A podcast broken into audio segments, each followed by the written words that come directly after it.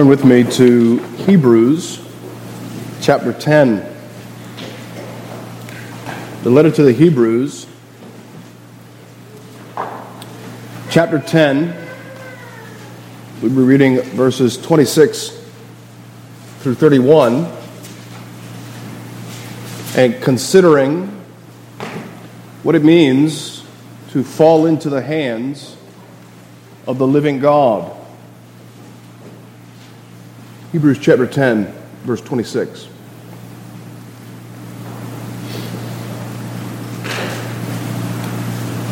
For if we sin willfully, after we have received the knowledge of the truth, there no longer remains a sacrifice for sins, but a certain fearful expectation of judgment and fiery indignation which will devour the adversaries.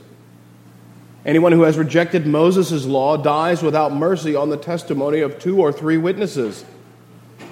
Of how much worse punishment do you suppose will he be thought worthy, who has trampled the Son of God underfoot, counted the blood of the covenant by which he was sanctified a common thing, and insulted the Spirit of grace? For we know him who said, Vengeance is mine, I will repay, says the Lord. And again, the Lord will judge his people. It is a fearful thing to fall into the hands of the living God. Let us pray.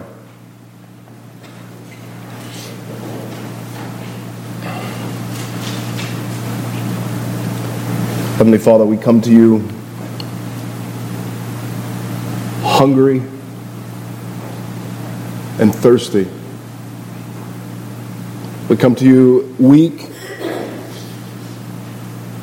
asking that you would strengthen us. We pray, O Lord, that by your Spirit you would fill this place and strengthen us in the inner man, that we might know the love of Christ which passes knowledge, and that in knowing the love of Christ we might be filled with all the fullness of God. O Lord, open our eyes to see the realities of our salvation in this place at this time, we ask for Jesus' sake. Amen. Well, if you're a student of history or philosophy or comparative religions, you know that there's generally two ways people look at history. All throughout humanity, there are two views of what history is.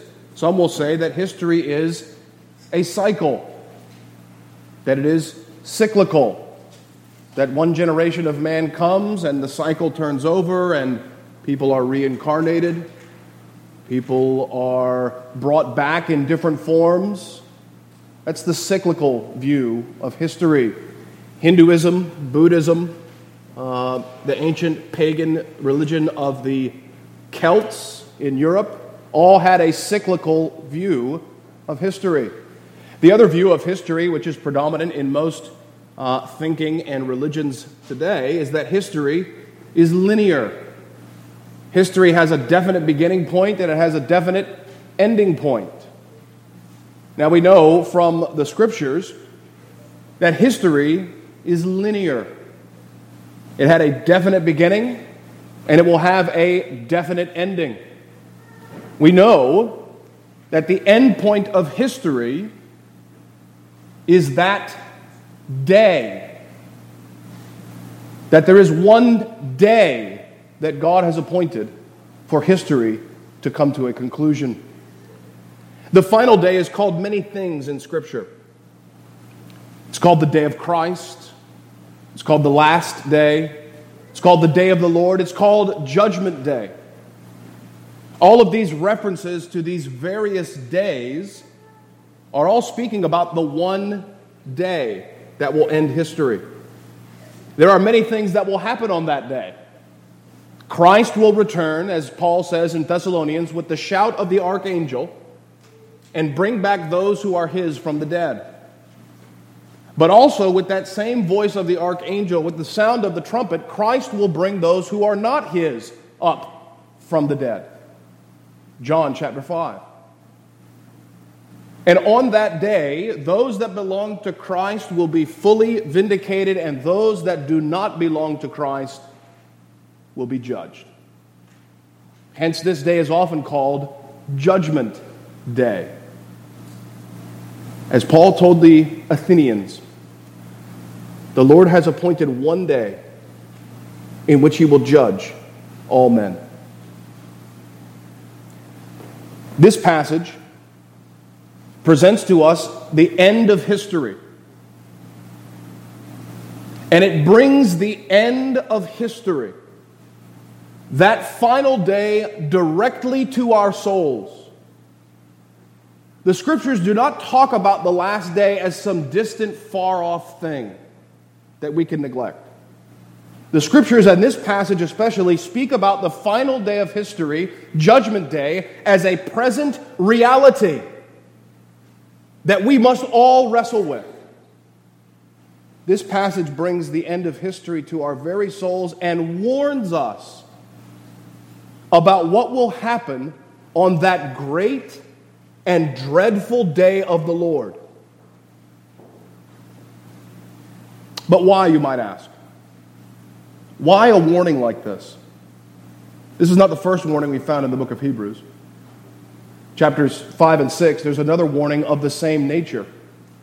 A very strong warning that those who do not grow in Christ, who do not bear the fruits of regeneration, will be damned. So, why these kind of warnings? Turn with me to Jeremiah 26. Jeremiah 26.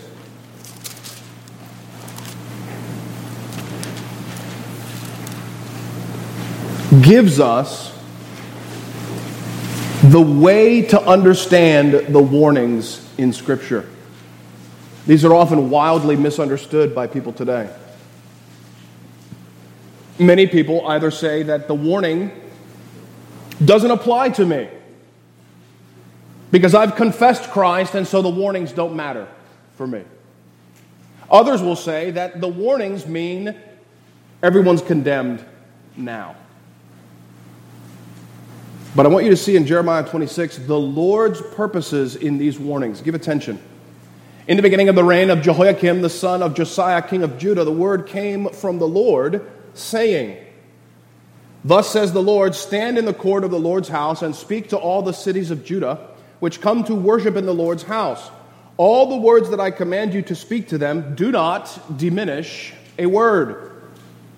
Perhaps everyone will listen and turn from his evil way that I may relent concerning the calamity which I purpose to bring on them because of the evil of their doings. And you shall say to them, Thus says the Lord, if you will not listen to me, to walk in my law, which I have set before you, to heed the words of my servants, the prophets, whom I sent to you, both rising up early and sending them, then I will make this house like Shiloh, and will make this city a curse to all the nations of the earth. Notice what the Lord says about his own purposes in sending these warnings. He sends these warnings without diminishing a word so that his people will hear and fear and repent. You see this in the ministry of Jonah. You remember what Jonah's message was to Nineveh? In 40 days, God's going to level this city. That's all he preached. In 40 days, judgment is coming. And what happened? The king and all the Ninevites repented, and the city was spared. You see, the warnings are meant to bring us to repentance. And so, as we look at this passage in Hebrews chapter 10, Hebrews chapter 10, verses 26 through 31, I counsel you, do not harden your hearts at this warning. I counsel you in the name of God, do not harden your hearts, for this warning is for you and your children after you. So, what do we learn in this passage? On Judgment Day, sinners will be judged according to the judgment of the gospel by God, the righteous judge. On Judgment Day, sinners will be judged according to the judgment of the gospel by God, the righteous judge. we have three things in this passage. Verses 26 through 27, we have the judged, those that will be judged. Verses 28 and 29, we have the judgment, meaning the judgment by which they will be judged. And then in verses 30 and 31, we have the judge himself. 26 and 27 is the judged, 28 and 29 is the judgment, 30 and 31 is the judge. So as we begin looking at this passage, we begin with verse 26. Notice how the author begins this passage. If we, he includes himself in this warning. He includes himself in this admonition. Remember also who the author is writing to. He's writing to a church of professing Christians. This warning is given to the church. Remember, Jeremiah's preaching was to Judah and all those who come to the house of the Lord to worship. It is to professing believers that these warnings are sent. Brothers and sisters, I cannot tell you what a privilege of the gospel ministry it is that God sends his warnings to you first. Unbelievers don't receive these warnings. Those that do not profess the Christian religion do not receive these warnings, but God's people do. There's a, there's a fatal mistake that many of us make under preaching. We think this way Well, I'm glad the pastor preached that because so and so over there needed to hear it. That's a fatal mistake. You will not be held accountable for so and so's sins. You will be held accountable for your own sins. And so when you hear the preaching of the word, don't apply it to your neighbor, apply it to yourself.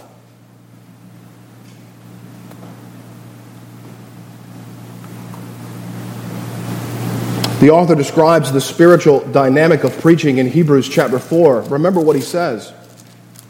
Hebrews chapter 4, we've already looked at this, but I'll just repeat it for you verses 12 through 13.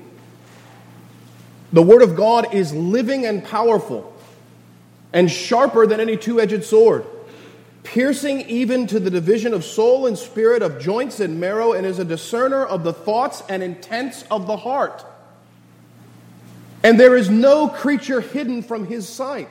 But all things are naked and open to the eyes of him to whom we must give an account. Brothers and sisters, every single soul in this room will give an account to God on that day. Therefore, he sends this warning now. Do not harden your hearts, for there is nothing hidden that will not be revealed. He says in Hebrews 10, Verse 26 If we sin, now we need to pay a little bit of attention to what sin is. In general, sin is a transgression or want of conformity unto the law of God. Westminster Shorter, number 14. James 4:17 says this, therefore to him who knows to do good and does it not, to him it is sin. 1 John 3 4, whoever commits sin transgresses the law, for sin is the transgression of the law. One of the things that Judgment Day reminds us of, and the warnings of Judgment Day, is that the standard of our conduct is God's law. What we ought to be is laid out in His Ten Commandments.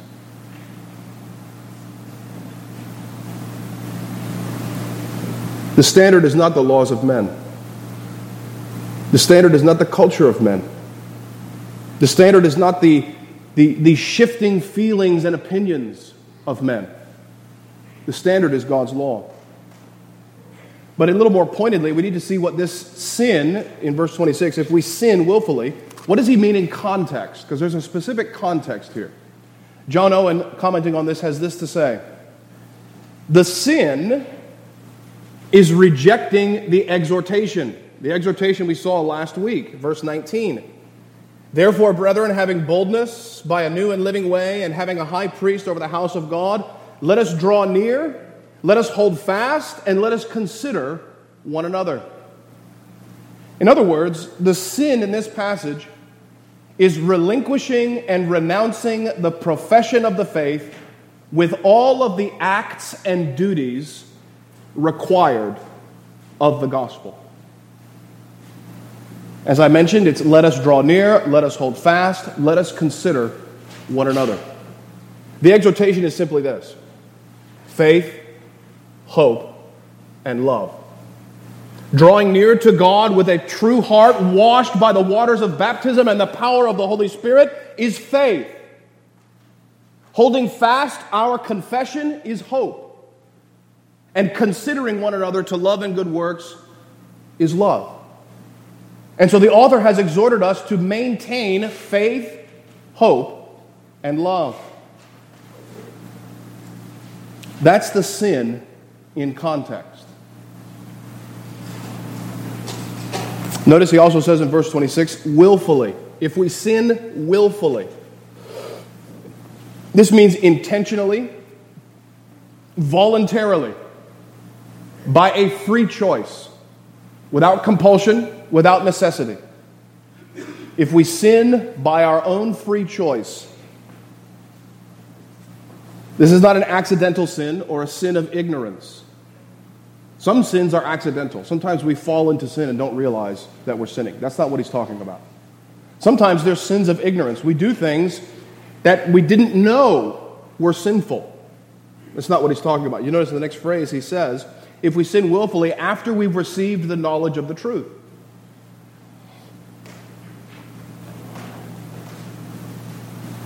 It is a sin or a habit of sin that is consciously chosen in the face of better knowledge.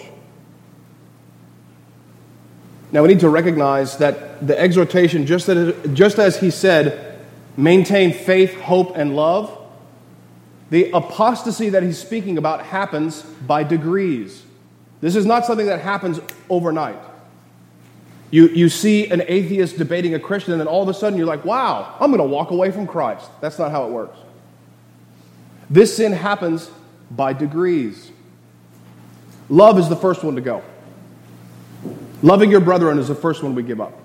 Christ said in Matthew 24 12, because of the wickedness of those days, the love of many will grow cold. Hope is the next thing that gets cut off. Proverbs 10 28 says that the hope of the righteous man is joy, but the expectation of the wicked will be cut off. And then finally, once love and hope are gone, faith itself is snuffed out in the heart. Psalm 19:13, David prays and he says, "Search me and cleanse me of my secret faults. Teach me your ways and uh, turn, to, turn to Psalm 19. Psalm 19:13. David prays in this vein.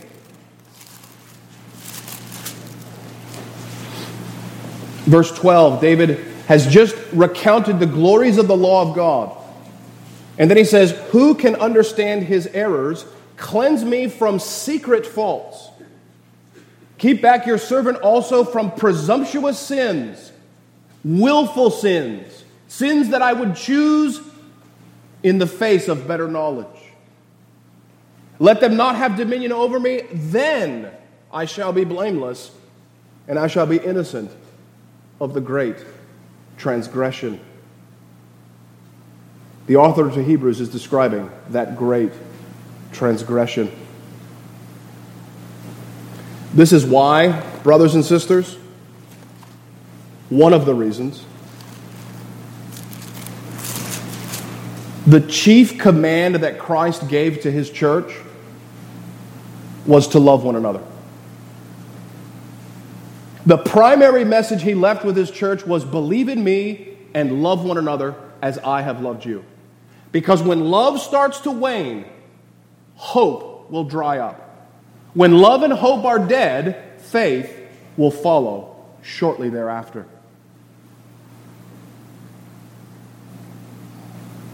He continues in verse 26 and says, If we sin after we have received the knowledge of the truth, there no longer remains a sacrifice for sins. Those that are judged are those who forsake the gospel and all the duties it requires. Now, many of us mistake what judgment is going to be like. We'll, we'll, come to that in a second. But, but many of us hear messages like this and think, well, I believe in Jesus. Very good. I hope that you do believe in Jesus.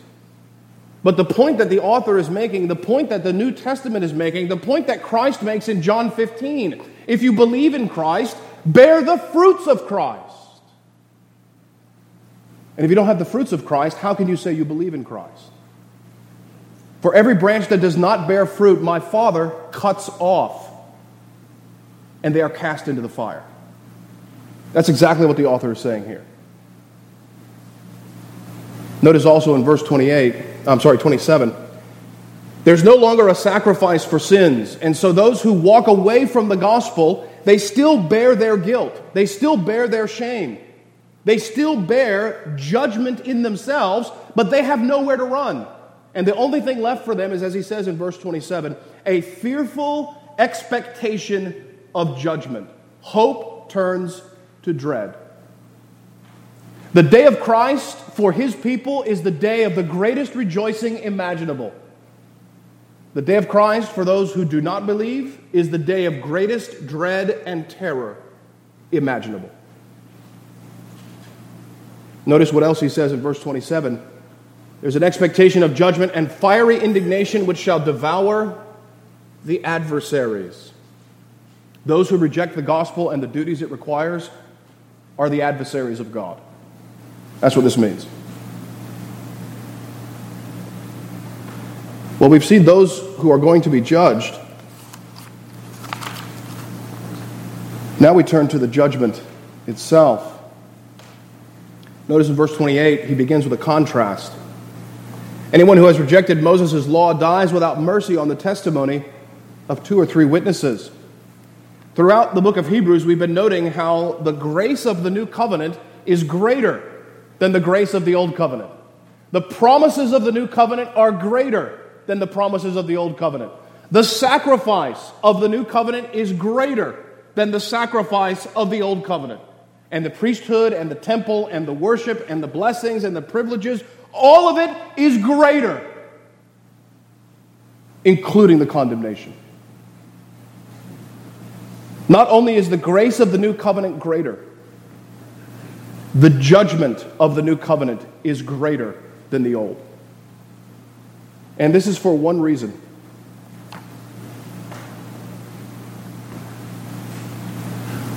Christ has died and risen heaven is open to you right now. The Spirit has been poured out. All of God's goodness is available to you right now. The Old Testament did not enjoy that. As we saw in verse 19, the realities of our salvation, one of them, the primary reality, is that we have boldness to enter the holiest the heaven of heavens are open to you through the blood of Christ.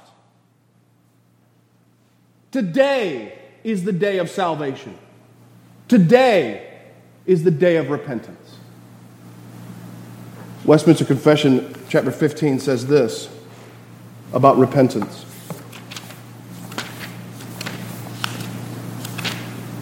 Repentance unto life is an evangelical grace. What does that mean?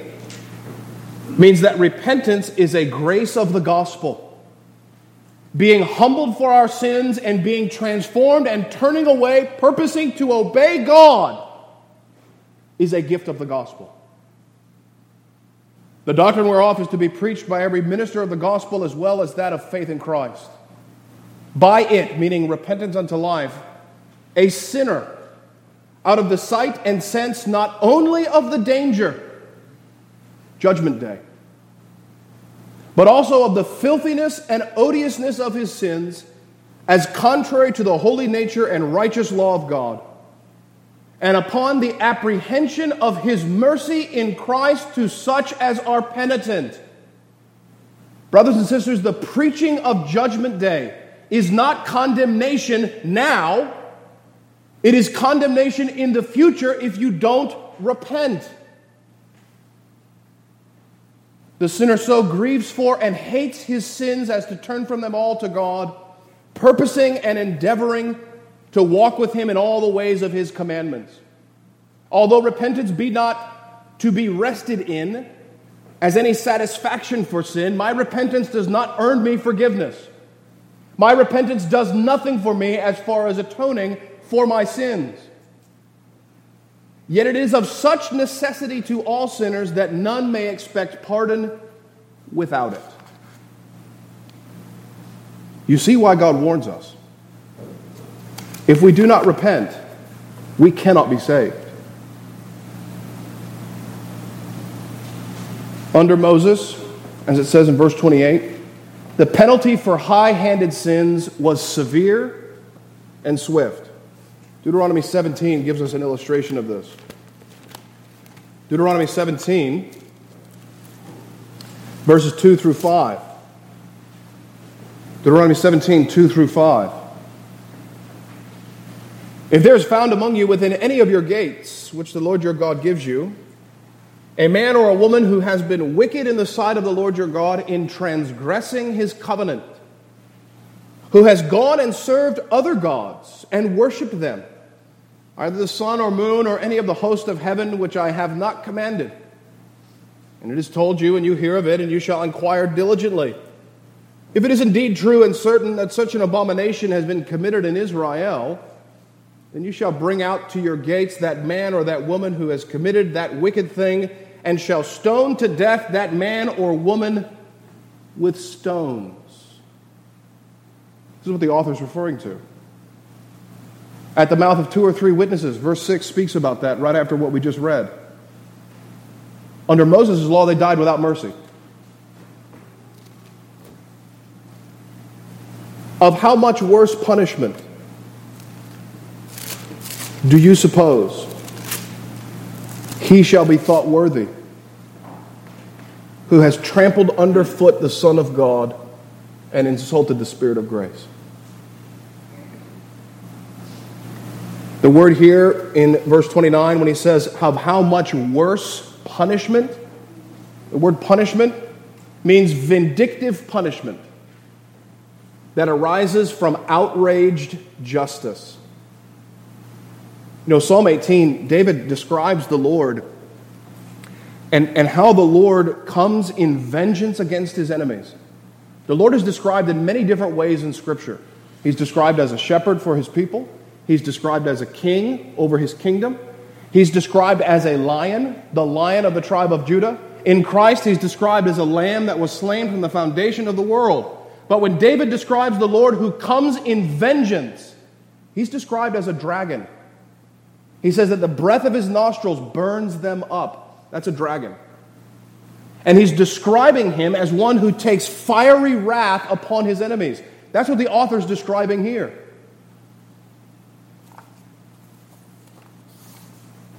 You know, they say that hell has no fury like a woman scorned.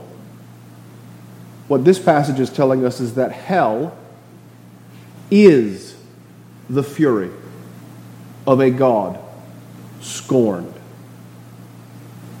He describes that in two ways despising the Son of God and his precious blood counted the blood of the covenant by which he was sanctified a common thing, and insulting with arrogance the Spirit of God. That's what the language means here.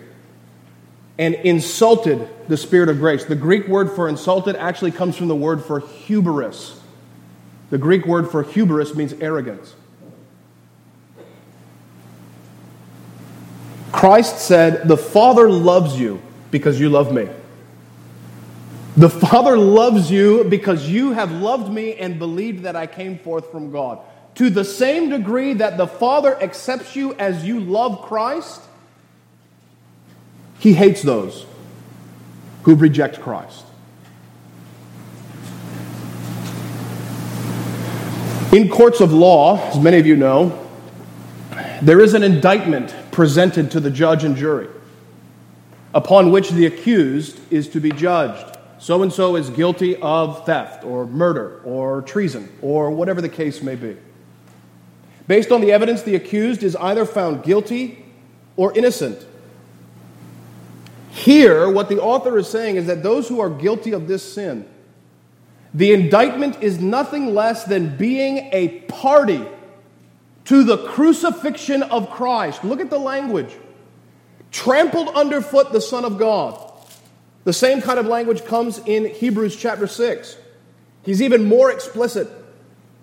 Hebrews 6 4. It's impossible for those who were once enlightened and have tasted the heavenly gift, have become partakers of the Holy Spirit, have tasted the good word of God and the powers of the age to come, if they fall away, if they commit the great transgression, to renew them again to repentance, since they crucify again for themselves the Son of God.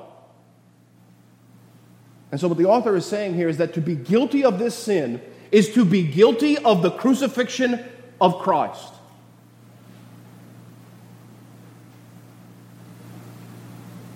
Was it not the Jews who said of Christ, He casts out demons by the spirit of demons, blaspheming the Holy Ghost?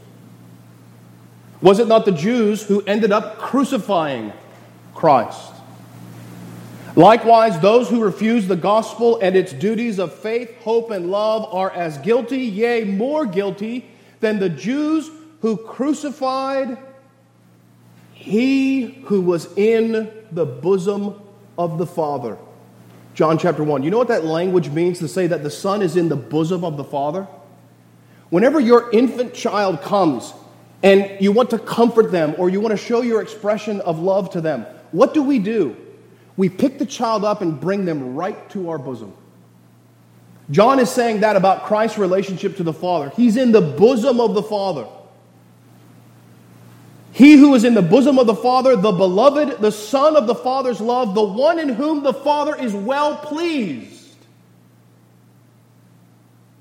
That's what we are guilty of if we forsake the gospel. Zechariah 13 7 predicts the crucifixion of Christ. Don't turn there, but in, in that verse, the, the, the author is speaking, the Lord predicts and says, I will strike him who is my fellow. The word used in Hebrew there is a word that means close friend, bosom buddy. It's the Father speaking about Christ. So, what are we to do with this? Turn to Acts chapter 2.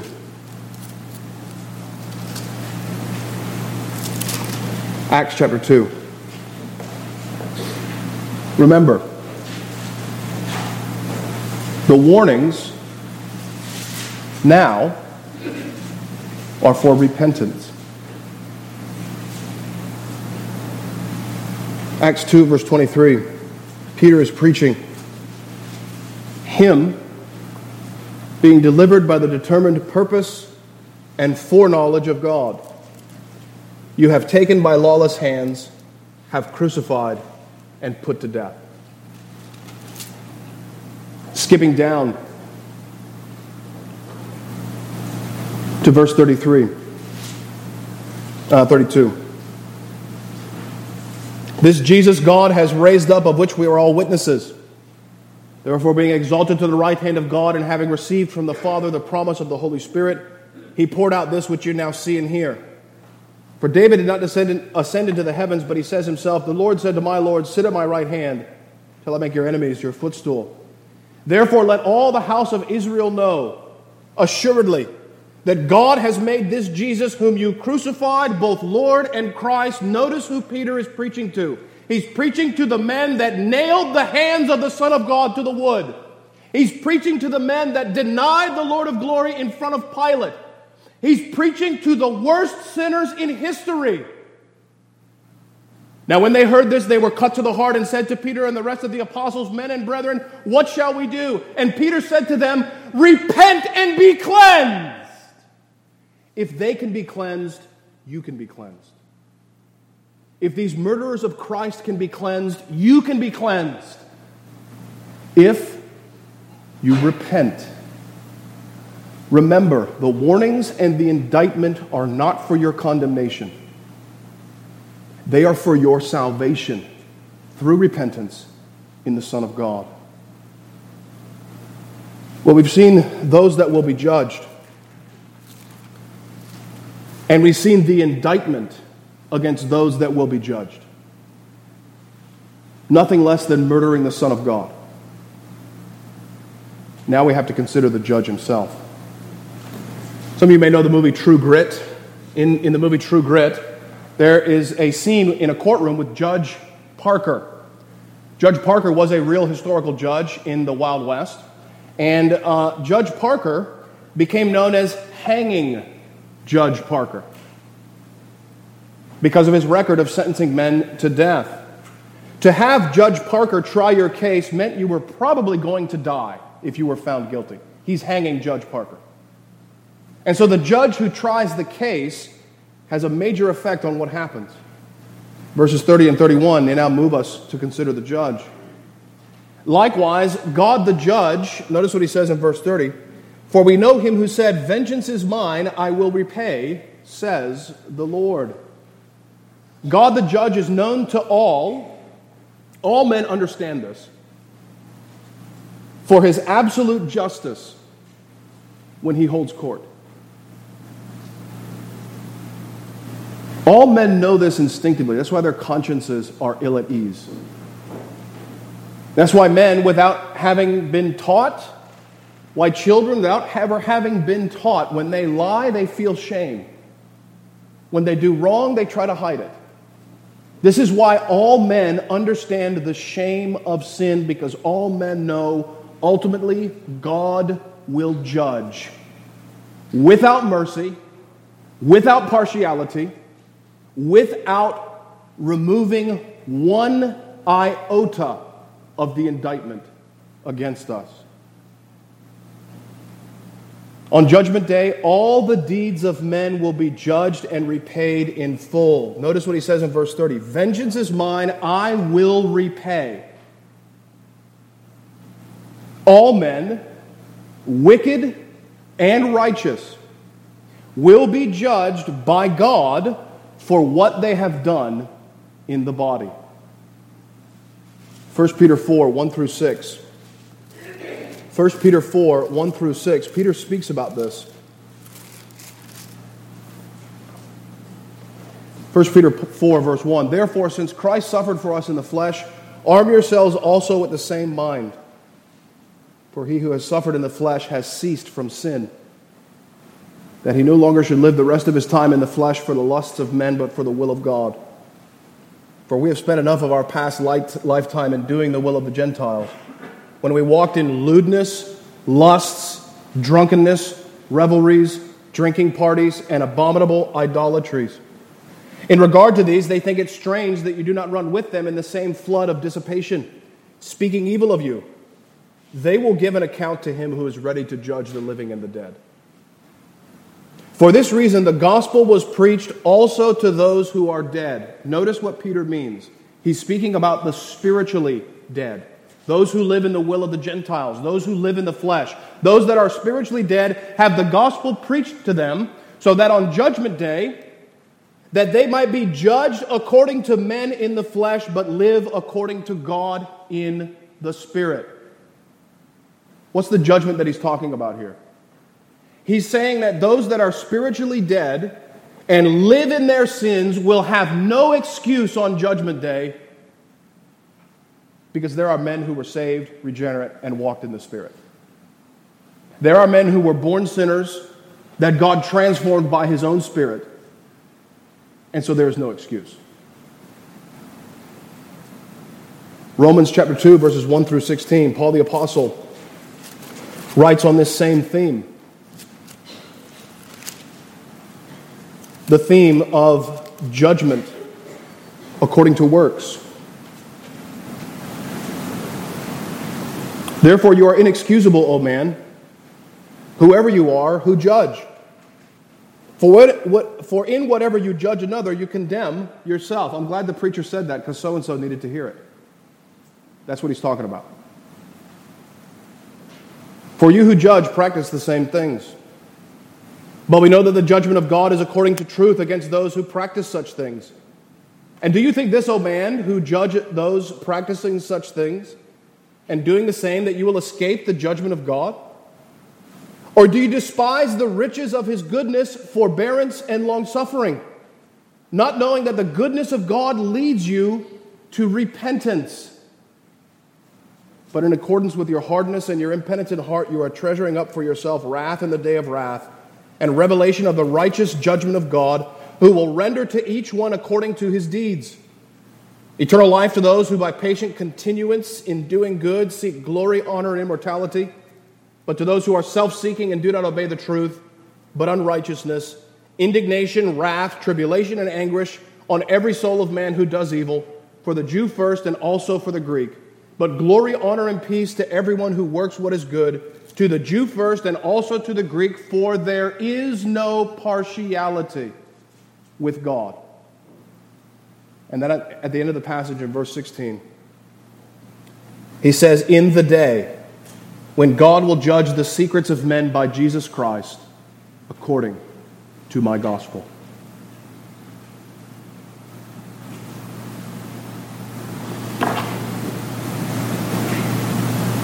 There's a major misconception about the judge. In Psalm 50, the Lord corrects this misconception.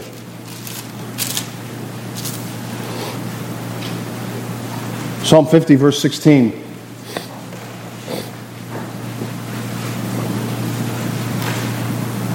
But to the wicked, God says, What right have you to declare my statutes or take my covenant in your mouth? Notice they're professing Christians. They take God's covenant in his mouth. Jesus is Lord. That's who uh, God is speaking to. Seeing that you hate instruction and cast my words behind you. When you saw a thief, you consented with him and have been a partaker with adulterers. You give your mouth to evil and your tongue frames deceit. You sit and speak against your brother. You slander your own mother's son. These things you have done, and I kept silent. We err to our own peril in thinking that because nothing has happened to us yet for our sins, that God does not notice. Look at what he says I have kept silent you thought that I was altogether like you. But I will rebuke you and set them in order before your eyes. Now consider this, you who forget God, lest I tear you in pieces and there be none to deliver. Whoever offers praise glorifies me, and to him who orders his conduct aright, I will show the salvation of God. Notice at the end of Psalm 50 the warning is delivered undiminished with the promise at the end to him who orders his conduct aright, to him who repents, I will show the salvation of God. To him who trembles at the word of God, God will be gracious to him. and so we can say in Hebrews 10, returning there, verses 30 and 31. It is a fearful thing to fall into the hands of the living God. Fearful because he is absolutely holy, unlike us. Fearful because all the sins that we hide and make excuses for will be exposed. Fearful because through our sins we trample heaven's favored Son and insult the Spirit of grace. Knowing therefore the terror of the Lord, we persuade men to be reconciled to God. For God made him who knew no sin to be sin for us, that in him we might be the righteousness of God. The gospel message is not judgment doesn't matter. The gospel message is that judgment is coming. Repent now and be reconciled because God is exercising great patience. God is exercising infinite long suffering. God is giving you his goodness to bring you to repentance for your sins and so be reconciled to God. Let him who stands take heed lest he fall. Let him who thinks he stands take heed lest he fall. Do not be deceived. God is not mocked. Whatever a man sows, that also shall he reap. You may escape the judgment of men, of the church, and the state. None can escape the judgment that is coming. For the judge who comes will not spare in that day. Judgment day is not a day of mercy. Today is a day of mercy. Judgment day is not a day of grace. Today is the day of grace. And so, as John the Baptist preached in his day, so I preach to you save yourselves from the wrath to come. Repent and be cleansed in the blood of Christ. Reject this warning at your own peril, and may Christ seal it to your hearts. Amen. Heavenly Father, we give you thanks for your word and for the warnings that you deliver to us. We pray, O oh Lord, that you would cause us to tremble.